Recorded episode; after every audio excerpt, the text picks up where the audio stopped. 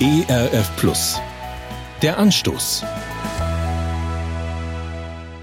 Menschen, die krank oder arbeitslos sind, spüren häufig, ein Leben so ganz ohne Arbeit taugt nicht. Alle Tage Sonntag ist im Urlaub schön, aber nicht auf Dauer. Gott weiß das, denn er hat uns Menschen geschaffen und kennt unsere Geschichte. Er weiß, was uns jenseits von Eden gut tut. Ein gesunder Rhythmus, den er höchstpersönlich festgelegt hat. Zunächst für sein geliebtes Volk Israel, aber auch für alle, die sich ihm angeschlossen haben, die in Israel leben.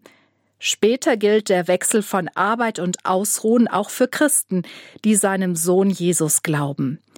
Diese Regel besteht, solange wir auf dieser Erde leben. Sechs Tage Arbeit, einen Tag Ausruhen.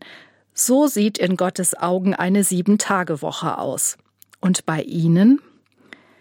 Ob mancher Stress nicht daher rührt, dass wir unsere eigene Sieben-Tage-Woche stricken, tendenziell mehr arbeiten als ruhen. Dann können Gottes Worte aus dem zweiten Buch Mose Kapitel 20 in den Versen 9 und 10 uns wieder zur Ordnung Gottes zurückrufen.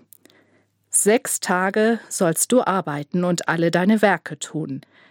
Aber am siebten Tage ist der Sabbat des Herrn deines Gottes. Da sollst du keine Arbeit tun. Wer bin ich, dass ich meine, ich brauche keine Pause? Wo Gott selbst der Ansicht ist, er benötigt einen Ruhetag. Ich will keinen Aufstand proben, sondern den Ruhetag als Geschenk aus Gottes Hand nehmen. Übermorgen habe ich die nächste Chance.